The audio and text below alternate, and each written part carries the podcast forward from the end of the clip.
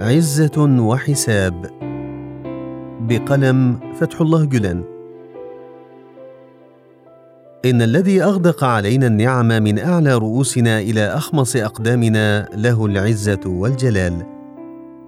فكما لم يشرك أحدا في عطائه هذه النعم لا يرضى كذلك أن يشكر غيره مقابل هذا الإنعام. فهو تعالى صاحب غيرة وجبروت على من ينكر نعمه ويجحدها.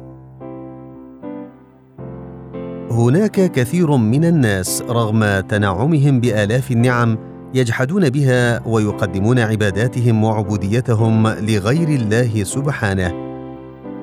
فيغمضون أعينهم ويكفون أنظارهم عن جميع النعم التي ما تكرم الله بها إلا ليعرفوه فيعبدوه. كذلك يلقى كثير من الكافرين والظالمين والطغاة والجبابرة حتفهم ويغادرون هذه الدنيا دون أي عقاب أو حساب.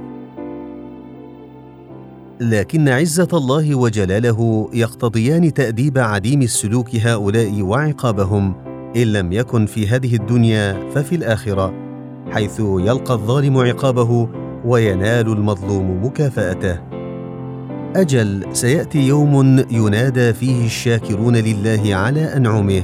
الشاكرون له من جنس النعمة التي منحوها أن كلوا واشربوا هنيئا بما أسلفتم في الأيام الخالية.